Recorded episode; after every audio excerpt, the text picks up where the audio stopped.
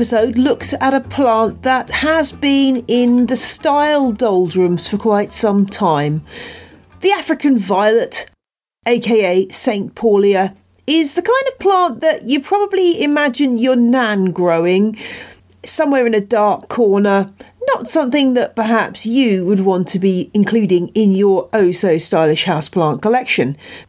But think again because African violets are on the way back up. These plants are starting to be recognised as one of the most wonderful houseplants. I admit I've been a sceptic in the past, but I'm quickly coming round to the view that these plants deserve a place on the ledge. My interview today is with Annie Reek, who has her very own African Violet podcast. Annie is a member and a judge of the African Violet Society of America. She started growing seriously in the late 1990s, and her collection has been growing ever since. I start the interview with a bit of a confessional to Annie about my love hate relationship with the African Violet. I have to admit, Annie, that I, until very recently, uh, end of last year, I hadn't had an African violet in my possession since I was a teenager. They were plants that I was one of the very first plants that I grew as a teenager, getting into house plants and a child. But then, for, at some point, I kind of went off them. I have to be totally honest with you. Sure. Uh, this, despite my love of many of the other members of the Gesneriad family. Um, and I guess there is a bit of a, an unfortunate stereotype that these plants have mm-hmm. somehow accrued that they're kind of little old ladies plants, which I hate. The, I hate the phrase "little old ladies" mm-hmm. anyway. But mm-hmm. this idea that they're sort of sitting on a doily, you know, looking kind of old fashioned. How do we go about countering that stereotype of African violets? And, and tell me about why you love growing them. Well, I think that's a really good question. And I wish I could answer it definitively, but I can't. But I can give you my thoughts on it. I think that African violets have an undeserved reputation as being difficult to grow. And so I think that that that that keeps it with that stereotype of the you know that your nan grew them and that that they're not a, a, a trendy or cool plant to grow now but they are seductive little plants. You know once you start growing them they kind of suck you right in and you begin to really enjoy them. And i i began like i said i began to grow probably in the late late 90s 1990s um, but my, i had tried multiple times before that to grow I was given a leaf of an African violet in college and given completely wrong directions on how to propagate it. And of course, it rotted and died. I was given an African violet years later as a gift. I could never get it to bloom again. And then I discovered I, have a green thumb. Like you, I love house plants. I'm sitting in my sunroom now, which is filled with house plants. And I thought, this cannot be rocket science. I have got to be able to grow these. And I rescued some from a local grocery store called the Jewel here. It would be like going to Tesco there and grabbed a, a bunch, uh, three of them and brought them home. And the internet was just getting started uh, at that time. And I discovered well, you know, there used to be something I think is still in existence, America Online. And I really learned to grow African violets online. So for me, they were never a little old lady plant. They were not my my grandmother didn't grow them. Both my grandmother and my mother uh, were actually uh, my my my mother was born in Belfast in Northern Ireland, and uh, my grandmother and my mom loved they loved outdoor gardening. I was always the indoor gardener. So, you know, I I do think people think they're difficult to grow when they're when they're not. There is a trick uh, to that, and uh, because most people buy them in a store and they overwater them and they die. And then they think, well, maybe you have to have a lot of time to grow these. And mostly people who are retired have a lot of time. And I think that's where part of that stereotype comes into play. Yeah, I think that's very true that we do we do sort of I think a lot of people try these things once and then as you say they just think they're doing the right thing by keeping that watering can moving mm-hmm, and then mm-hmm. they think oh no this is all too tricky I guess that they're very wide, still very widely available. I, in the US as they are in the UK. Yes. Uh, you know, over here they're often, you know, you can often see trays of them in garden centres and also in supermarkets and places like that. They are still being sold, um, but they're never one of those plants that when you see those kind of trendy plant write-ups, they're never, very rarely mentioned in there, which I think is a shame. I, I think actually the whole Gesneriad family is missing out on in this in this front. I agree. Tell us, Annie, your your top tips for African violet success. The thing to remember the most about them is and that and there is a little trick if you buy one in a store, at least here in the US, if you get a violet at a, what we call like a big box store, garden center, or a uh, we have them like at the local Home Depot, which is like a building home supply place. But the majority of them come from large commercial growers. And when they're grown in a greenhouse, they're grown in a very heavy peat moss mix. That's to keep them stable, first of all, in the greenhouse situation, but they ship them. And that's to keep the plants stable in the pot so they don't fall out, get dirt everywhere. And if you know about peat moss, which I'm sure you do, Jane, it, it holds water. And that's why it's so easy to overwater them when you buy one from a big box store because it's in an almost solid peat moss mix. Best thing to do is take take it out of the pot, gently remove as much of the mix as you can from around the roots and repot it into your own potting mix, which can be a commercial African violet mix. You don't have to have a special one, but you can get a special one. I think I'm sure there are places in the UK that have mixes just for, you know, gesneriads or blooming house plants. But generally speaking here, you would then even even with that mix, you would cut it with perlite so that it's an even lighter mix and you have much less chance of overwatering the plant. But for the most part, African violets like the same conditions that we do. They don't ever want to be too hot or too cold. They don't want to be in a draft. They like bright but indirect light, and they don't like having their feet wet for any great length of time. so that that's that whole the, the most common reason that an African violet dies is that it has been overwatered, and the most common reason that it doesn't bloom again is that it's not getting enough light.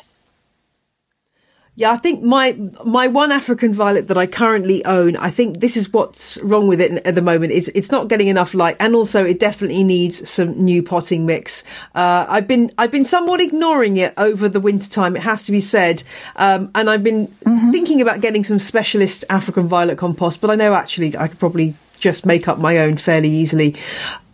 The one that I went for, Annie, is called Max Black Jack. It's a dwarf one, which came from Dibley's in the UK, and it did flower last year, so I'm looking forward to it flowering again. It's got these very, very dark Mm-hmm. Uh, inky, purpley red flowers, and the foliage. I think it is meant. I hope it's meant to be slightly variegated because it does seem to have sort of darker splotches on it. So unless I've just maybe I'm doing something terribly wrong with mine. I'll look it up while we're talking so I can tell you. I'm reasonably sure it's variegated. I like that the fact that you can get these very very tiny, almost sort of teacup African violets because I remember as a child having some African violets that could get to a fair old size. In fact, I saw one on your on your website, a variegated one. Mm-hmm. It looked absolutely enormous and totally gorgeous. Tell me, I'm talking about the one where um, at the top of your post from February the first, uh, how to how to limit your collection, which made me laugh. Tell me about that wonderful variegated Saintpaulia. Well, you know that that plant is called Jersey snowflakes, if I'm not mistaken. It's stunning, and you know African violets, as you said, they come in all different sizes. The ones you generally find in a a garden center or a, a big box store here are what we call standards. And there are standards, and then there are large standards. So, standards like to be repotted ideally every six months. Minis, minis and semis like Max Black Jack is a semi, if I'm not mistaken, it wants to be repotted every three to four months. So a lot of people love the minis and semis. I am not particularly a good mini and semi grower. I've always considered myself a standard grower. I like the standards better. Uh, to me, minis and semis are a ton of work. Uh, I'm good if I can keep my collection uh, at a manageable uh, size and repot my standards every six months. I'm a show grower. And so for me, consistent care is really, really critical. And when you don't repot regularly, then you struggle. So I took so many leaves off that giant uh, variegated plant that it's going to struggle a little bit. And I, I potted it down into the same size pot, and it will come back, but it won't be ready for show now for another year two things that come out of what you've just said. One, re- talking about repotting. So we've talked about the, the potting medium. What kind of pots do you have your African violets in? Are they plastic, regular plastic pots? For all my plants on my light carts, which I grow my plants on light carts, I grow them under fluorescent light. I did try LED lighting, and in fact, uh, I just made the decision. I, I did that for about nine months and I decided that in my growing conditions, LEDs are not ideal. My plants prefer my old school, they call them here T12 fluorescent tubes. And uh, so I, you know, I, that's, I use regular pots, regular plastic, because that's what I have to show in. But I generally also grow at least one violet in a window uh, using a self watering pot, a ceramic one, because that's how most people who aren't show growers grow them. I believe you know Dale Martens, who I spoke to about Streptocarpus, and she was waxing lyrical about self watering pots, which convinced me to give them a try. It's a really great way of watering if, like me, you're worried about inconsistency and yes. terribly, I'm a terribly inconsistent waterer. So that's, that is a top tip. What what direction is your uh, windowsill facing where you have your African violets? Is it um, presumably not south facing?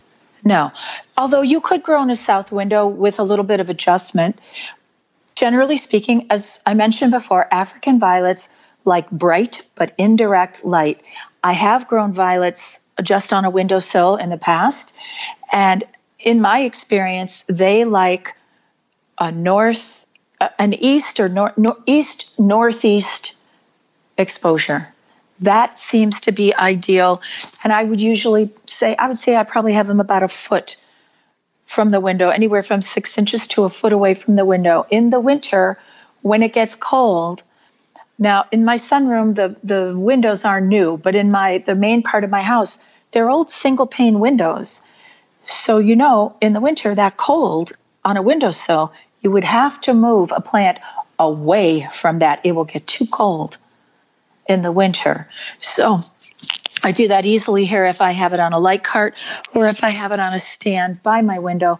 I just move the stand back a little closer into the room, a little, you know, if I think it's going to be too cold, which I did during the polar vortex. Just explain. I, I, I think I know what you mean by a light cart, but can you just explain what that looks like for any listeners who can't picture it?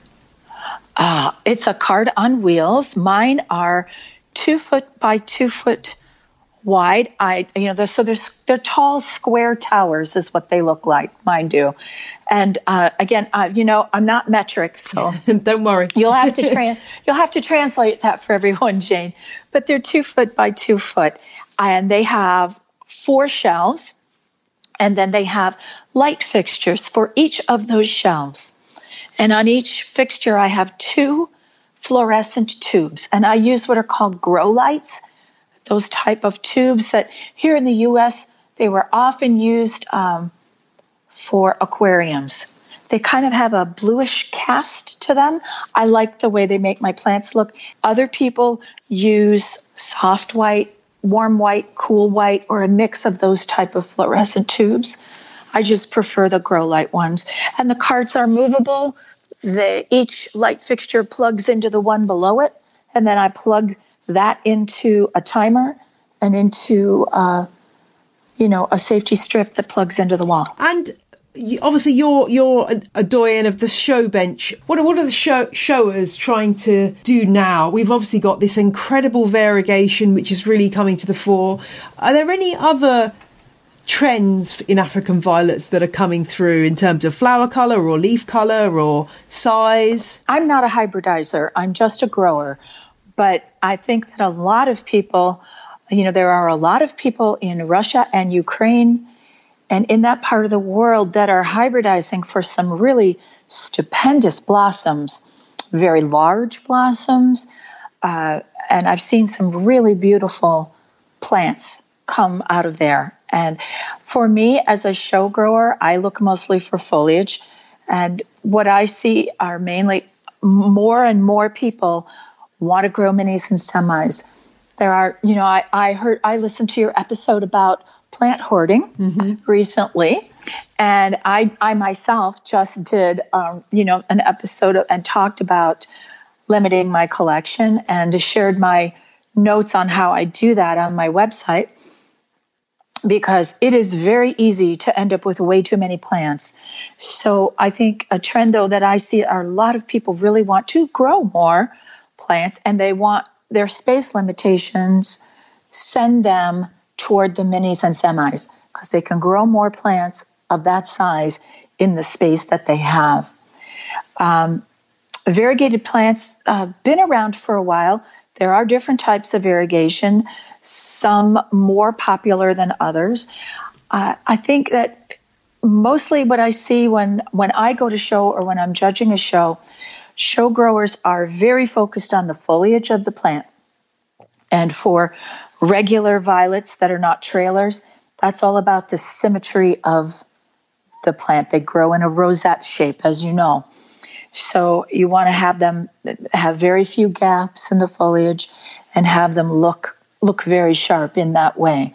Trailers, of course, have multiple crowns and they are judged on their form rather than their symmetry. Some of them grow, they trail in a line, some of them trail like a snowball uh, with multiple crowns. Uh, you know, I think every hybridizer, I'm actually growing some new. Uh, some new uh, hybrids for Dale Martens, who you who you interviewed recently. Um, she has some new plants, and I'm growing a few of them out in my growing conditions. And, you know, I'm going to stop just for a moment because it's worthwhile to say this. All of the info that I share with you about how I grow and the things that I use, these are the things that work well for me in my growing conditions here in the Midwest in the United States, in the Chicagoland area. I grew, the first place I grew very, you know, very seriously was Southern California.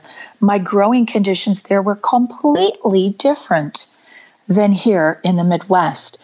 So I'm sharing what are generally known as best practices with you and there are there's there's a lot of a wealth of information out there that pretty much what I'm telling you is what's going to work for you where you are in the UK but your water is going to be different than mine your potting mix which I think you guys call compost, right? That's going to be different different than mine and these things all make a difference.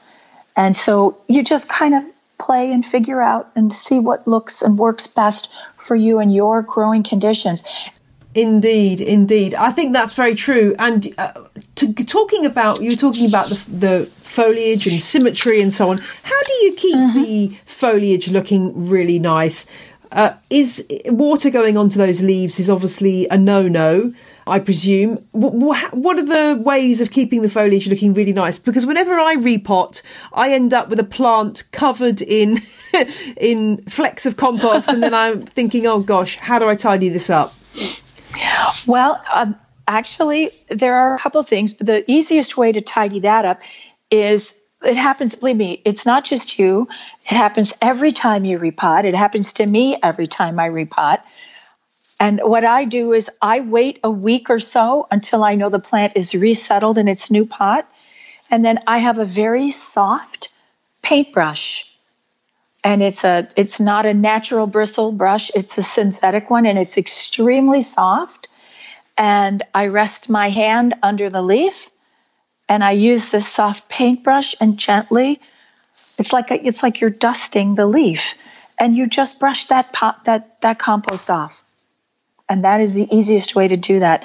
But to keep a violet looking good, remember we, we mentioned that standards do like to be repotted about every six months.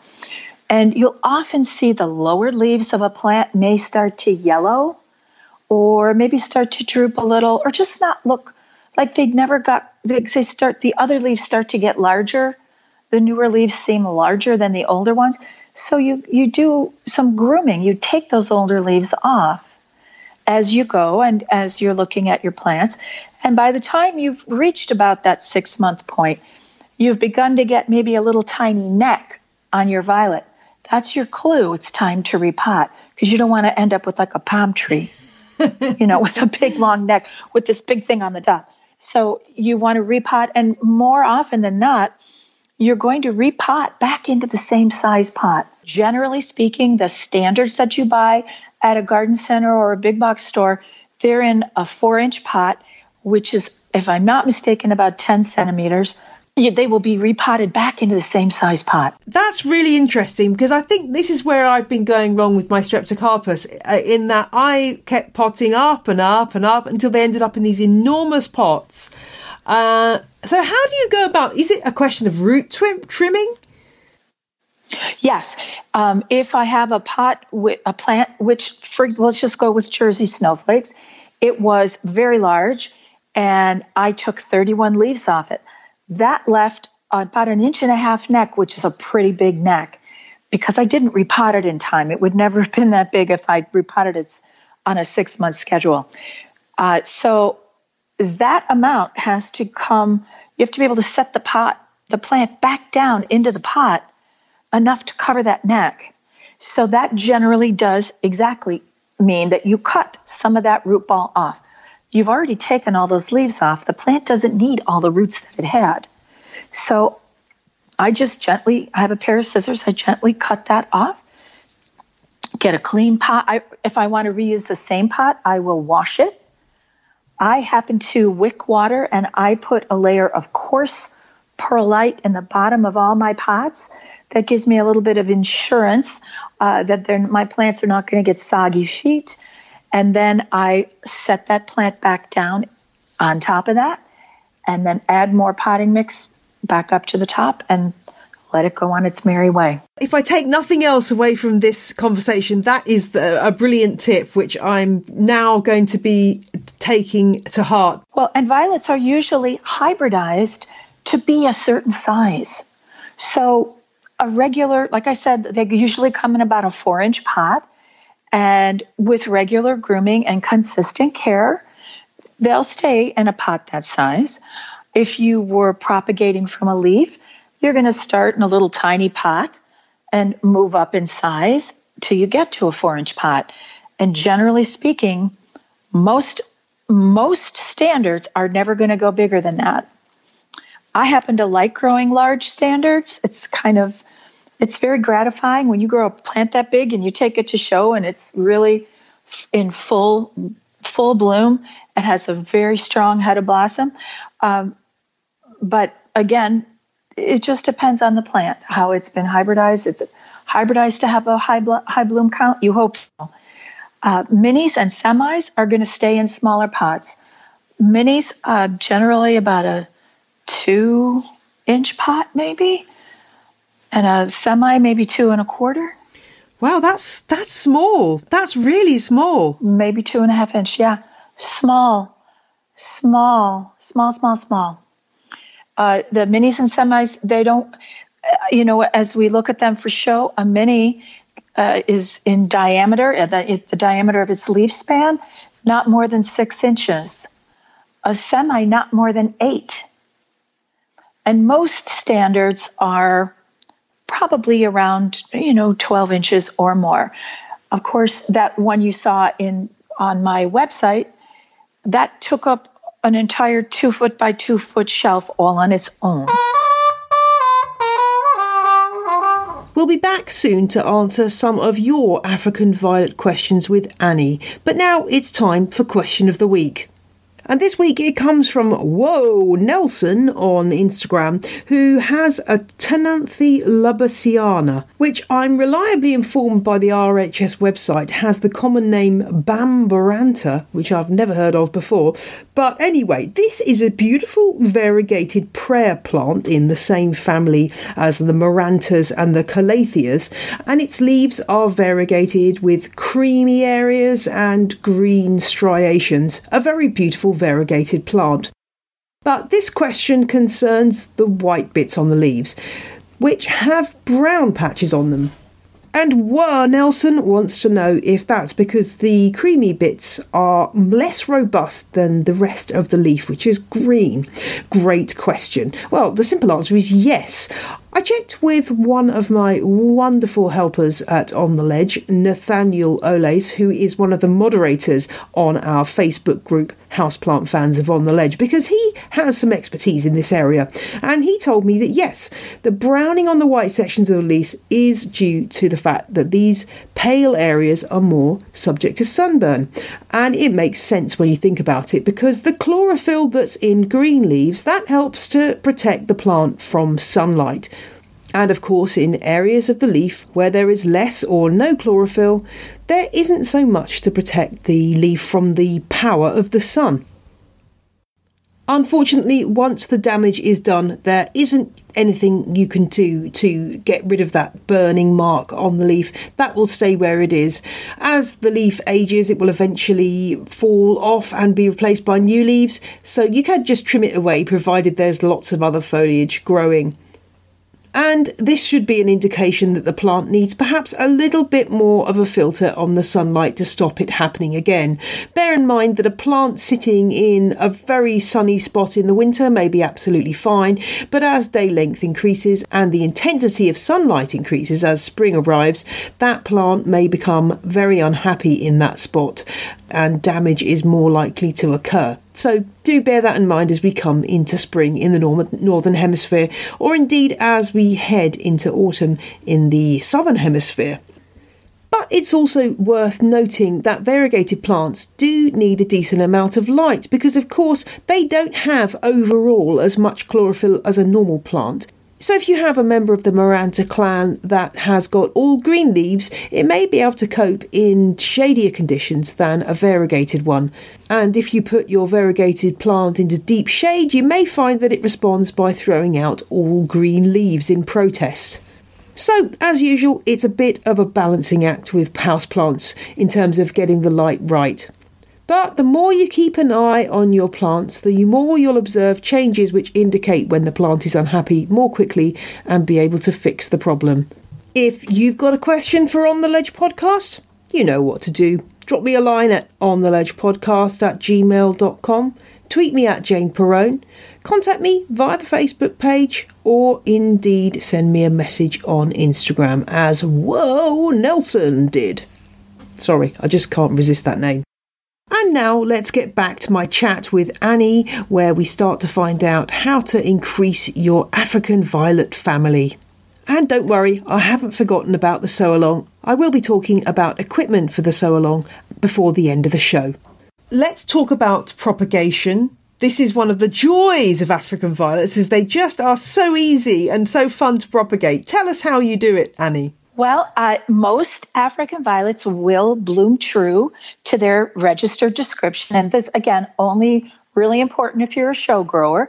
Uh, but you can take a leaf from one of your plants and you can propagate it and grow babies and have more more babies of that that same plant that will will grow from it. It's kind of like cloning, really. And the things that you you will need, you need your potting mix and a pot, a small one and you'll need if you have a a domed tray like if you are used to propagating maybe you start seeds indoors for your outdoor garden and you'll have a domed tray that you know makes a little like greenhouse for them indoors.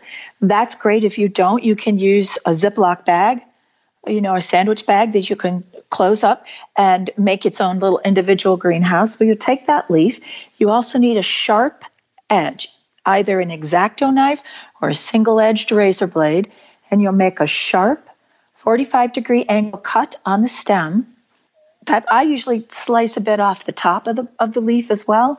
In theory, that's supposed to stop the leaf from thinking that it's growing and it makes it think, oh, I need to make roots and send out babies. Whether or not that's true, I, I can't say for sure, but I do it as a matter of course. So I would slice off that top. And you cannot use just scissors, you have to use that sharp razor blade edge to make a sharp, clean cut. Otherwise, it will the stem of the leaf will rot. But I use the same uh, medium that I use, the same potting mix that I use for my violets. I use to put leaves down, and I use uh, little plastic cups that are like three ounce cups, and I I uh, put a wick in them and make holes in the bottom, put a wick in them, put a layer of coarse perlite, just like I do with my plants, put some potting mix in, use a pencil to make a, a hole in the middle, put the leaf in there, water it in, and put it in the bag and leave it in a warm place on my plant stand where it's getting light and uh, let it grow and it will grow. Some of them are faster than others. It just depends on the plant. But the next thing you know, you have little mouse ears coming up through the soil and uh, and you've propagated your first violets. That's so, such an exciting moment, isn't it? And how long how long is it from doing that, from seeing those first leaves to getting that new baby to flowering? How long does that does that take? I would say that takes longer. To get the leaf to once you have babies, that can take anywhere from 8 to 12 weeks. You know, it depends on the plant again. And then once you have to let it grow, you have to let the babies grow till they're big enough to be removed from the mama leaf and potted up on their own. And then you need to let them grow and bloom. Uh, and then decide if you like them and want to keep them and pot them on and, and grow them. For standards, it can take up to a year, I would say, to get to that point. That's another reason why people are so keen on minis and semis. You can actually get a mini or a semi into show shape in about six months. I, uh, that you really can if you you know have the right the right conditions and you are very focused and do everything you need to do and take care of it and keep you know repotting it every three to four months once it's in its pot and, and to go. So it can take a little while. There is some patience involved, but uh, the rewards I think are worth it. And in the grand scheme of things, compared to some other flowering pl- houseplants, that's n- not Oh, a great yeah. amount of time anyway. That's uh, yeah, that's quite quick, No. really. and you know they bloom all year round it's not like they're particularly if you have a light cart like i do um, like a lot of times at christmas when i know i'm before christmas if i know i'm not going to go to show anytime soon after that i'll put my plants on a what we call a pre-show schedule that is about 12 weeks long and uh, i will disbud them until just before christmas and they will come into bloom at christmas time and have be this beautiful secret garden in my sunroom in the middle of this cold uh, winter snow and it's really quite wonderful when that happens so they will uh, they will bloom all year long they, they're not particularly dependent on the seasons Now, I had a few listeners weigh in with some questions which I wanted to Oh. ask you about. Um, okay one of whom was asking about feeding African violets, whether there's any tailored feed that suits these plants, or if they're okay with general house plant feed that you might be plant feeding to any other kind of house plant. It depends. That's one of those questions. This could go a, a couple of different ways, um, and which is often the case with African violets. Things can go one way or another. Um, I the commercial pot, I use a, I personally use a commercial potting mix, and it does not have fertilizer in it. But the, for my big box violet that I repot into a commercial mix, that commercial mix comes with a six month time release fertilizer. So if I'm using that type of potting mix, and I don't know if that's available in the UK or not, M- most. But if I'm yeah, using- most houseplant mixes would have some fertilizer in them for uh, yeah. Okay, so if you're using a mix that already has fertilizer in it, then you do not need to use any other fertilizer because where African violets are concerned, in with fertilizer, less is more. So it, you do not want to be watering like with a another fertilizer on top of a, a potting mix that already has fertilizer in it that is time releasing over a specified period of time. Here, it, they usually say it's good for six months, which works great for the standard African violet because it wants you to repot it in six months. And then you're getting a new batch of potting mix that has fertilizer in it. So you don't need to add any more. But if you're using a professional mix, like I use for my show plants, then yes, I'm using a water soluble fertilizer that I get from Optimara, which is a large commercial grower here in the United States. And I water uh, with that. You know, the box says use a, a teaspoon per gallon. Well, I use a quarter of a teaspoon a gallon, and I water with it every time.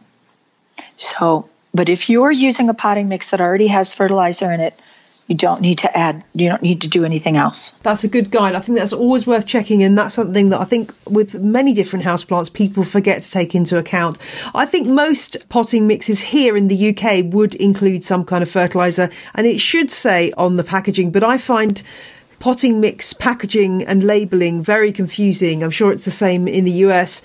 There's so much yes, information and you it struggle to find the relevant thing that you're actually looking for. So yeah, you have to be a bit of a, a sort of a sleuth to find to find the relevant piece of information yeah. on the packet. It's very different. Yeah, you don't know. Indeed. You don't always know. Indeed. Yeah. Very true. Next question comes from Jen, who wants to know about those um, spots that are sold specifically for growing African violets with a reservoir, whether they're necessary. From the sound of what your convers- we've been saying so far, doesn't sound like they are. Although I guess they do make life easier. They're not necessary, but for the for the average grower who wants to just have a few violets in their home, to brighten up, you know, to have that beauty of a beautiful blooming plant in their home. A self watering pot makes life, can make life a lot easier. And if you are, if you travel a lot, or if you're just a very busy person and you have trouble keeping on a good watering schedule, a self watering pot can be very, very helpful. I think that that's true. I found a few plants, not actually African violets, but begonias and things that I just couldn't keep happy. As soon as I put them into a self watering pot, they sorted themselves out and they were absolutely fine. So I think it's definitely worth a try if you're struggling with a particular plant. And something to mention about the self watering pots as well. Generally speaking, for them, just like anything else, you want the mix to be a little bit lighter than what comes out of the bag. That usually means adding perlite to it to lighten it up a little. Uh, yeah, you don't want it to be too claggy in there, that's for sure. exactly. Exactly. That's exactly it. And I had a tale of woe from somebody called Elizabeth who says that her African violet keeps dying every time the season changed. And she thinks that it's because humidity levels were, were rapidly or dramatically changing as the seasons changed. And she thought that was killing her African violet.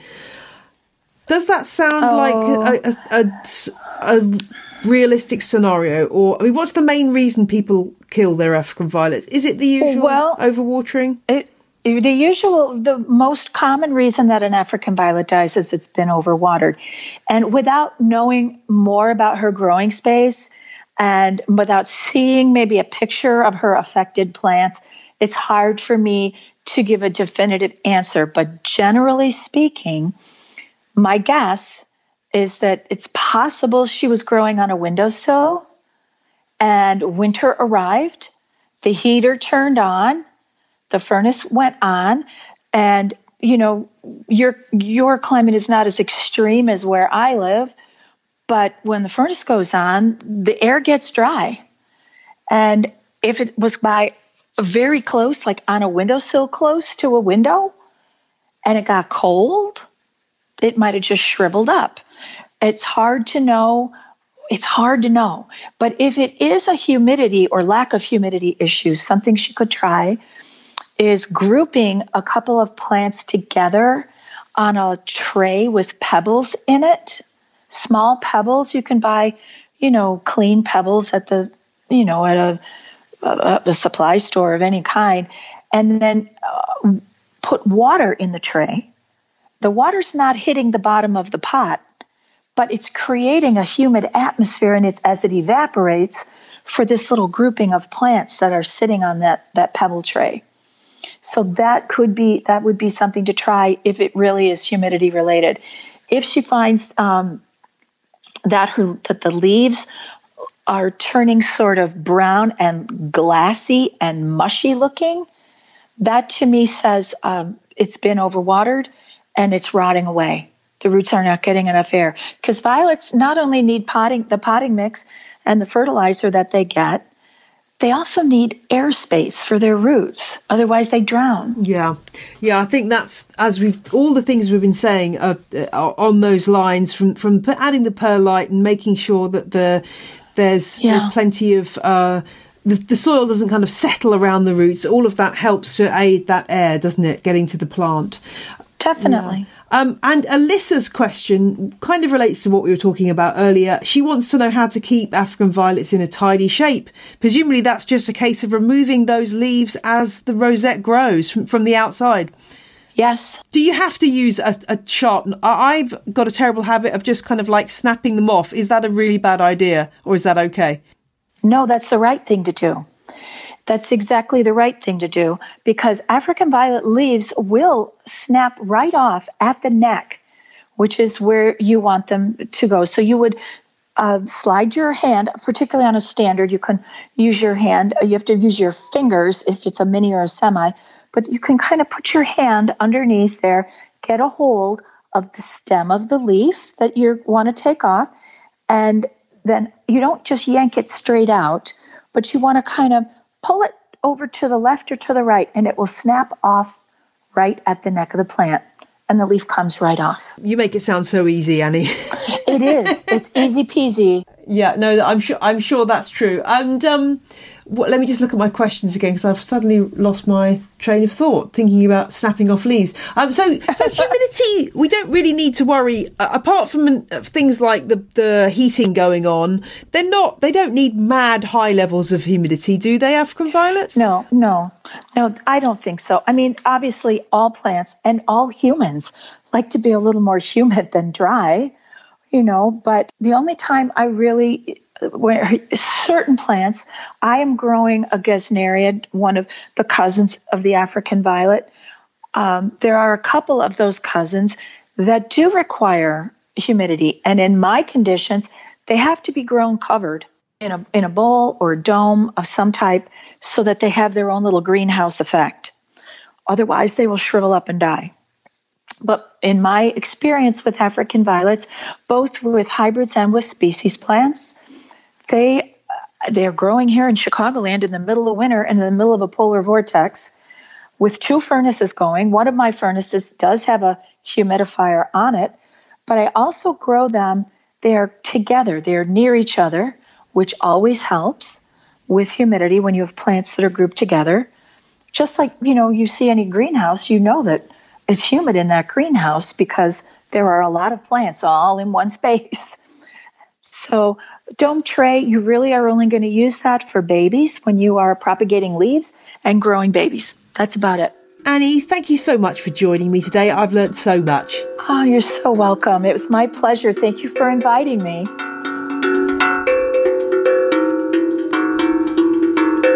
I hope that's inspired you to take a fresh look at the African violet perhaps if you're a dedicated grower of these wonderful plants, it's given you a new enthusiasm to try some different ones. Do check out my show notes where I've got a list of books and resources recommended by Annie and details of the African Violet Society of America, which is definitely worth a look if you're an enthusiast for these wonderful plants. Don't forget, if you're interested in finding out about my Patreon campaign, details are also in the show notes. Find out how to get your hands on an exclusive digital artwork by the aforementioned Nathaniel Oles by becoming a monthly contributor to On the Ledge on Patreon. And now let's get on with the On the Ledge Sow Along, Part 2. Let's begin by talking about what we'd call in the UK seed compost, but what you might know in other parts of the world as seed starting mix. So, in other words, the stuff that you're going to sow your seeds into. It's important that you get a good quality seed compost or seed starting mix because this really is the base from which your seeds will start their growth. If you try to use some other kind of potting mix that's not designed for seeds, this tends to be much more bulky and particularly tiny seed will really struggle to germinate. The other issue is that seed starting mix should be a low nutrient mix, and this is because seeds, when they start out, they've got everything they need inside that embryo, inside the seed coat, and they don't really need much in the way of nutrients when they start growing. Of course, once you prick them out and move them on as they start to grow, they probably will need a more nutrient rich compost. But for the minute, as they're starting out and germinating, seed starting mix is what you need, and that does tend to be low nutrient and tiny particles which allow air in between them. The roots need air as well as moisture but particles so small that they won't impede the progress of the shoot as it emerges. Depending on which country you're in, there will be lots of different choices on the market. Go for a good quality one, it isn't really worth skimping on this stage of the game. If you have seed starting mix from last year, the official advice is to put this on the compost heap or use it as a mulch because it's best to start with fresh. I have to admit, I have sown seed in old, in inverted commas, seed starting mix, and it's been absolutely fine. But really, if you want the absolute best start, it is best to grow with fresh seed mix. What else do you need? Well, not a lot really. You can sow in absolutely any kind of container provided it's got some drainage holes. So if you're trying to reduce, reuse, and recycle, you might be using some meat trays with holes in the bottom that you get in the supermarket or ones that come with veggies in them. Uh, they've already got holes in the bottom, and sometimes you get a top with them as well. So you can use that as a mini propagator. Or if you're a little bit more fancy, you might have an actual heated propagator. The one I've got is called the Garland 7, and it's a plastic base with seven individual seed trays with their own little clear plastic domes. And underneath that tray, there are electric cables which keep the compost at a temperature of around 18 22 degrees centigrade, which is just about right for many houseplants to germinate. You can buy one of these quite cheaply online or in your local garden centre. If you don't want to splash out on one of those, the best course of action is to put your seed tray either cover it with a plastic bag and seal that up, or if you've got one of those aforementioned plastic domes from the supermarket, close the lid down on those and put them somewhere warm and sunny. But do keep an eye because if the seal isn't completely tight, then you will find that evaporation occurs from the soil and it will dry out quite quickly in warm environment. If the seal's pretty good, you should find the condensation lands on the glass or the plastic and runs down and goes back into the soil. Labels are always useful. I really let myself down last year with my cactus sowing in that my labels were so rubbish I now don't know which baby cacti are which, which is not great. So do try to label everything. I tend to use a white plastic label and use a permanent marker pen to write down exactly what the seed is and when I've sowed it.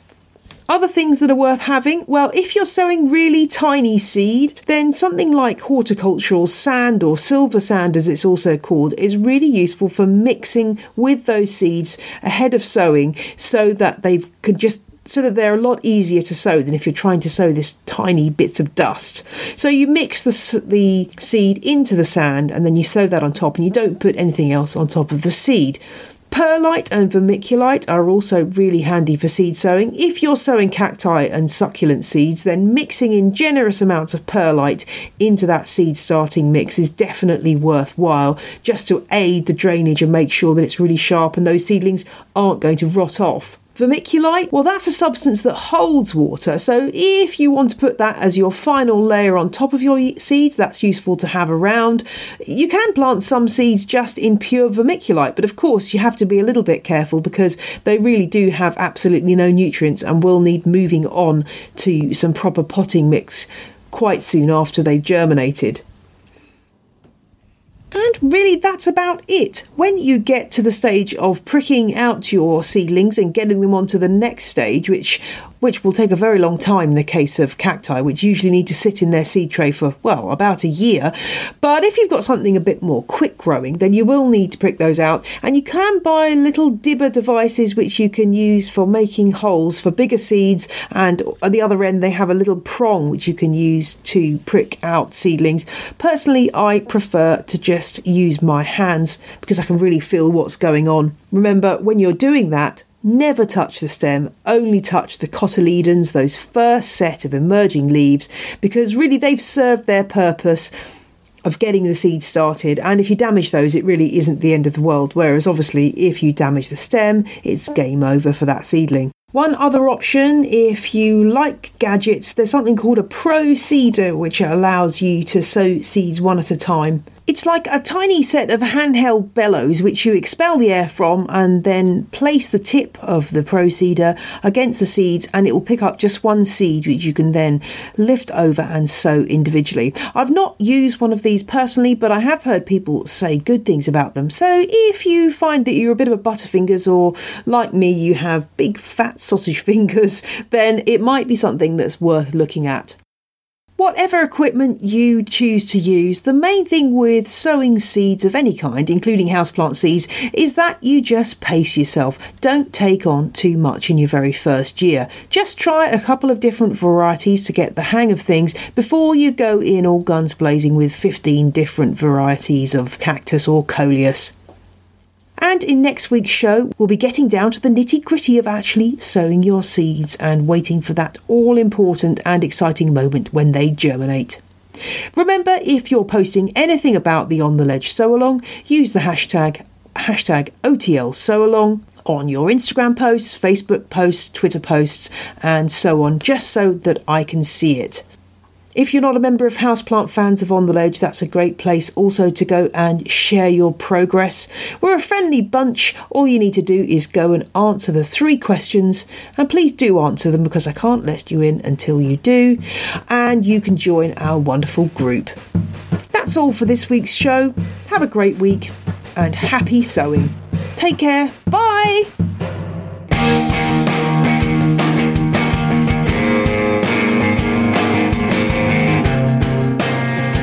Music you heard in this episode was Roll Jordan Roll by the Joy Drops, An Instrument the Boy Called Happy Day Gakana by Samuel Corwin, and Overthrown by Josh Woodward, all licensed under Creative Commons.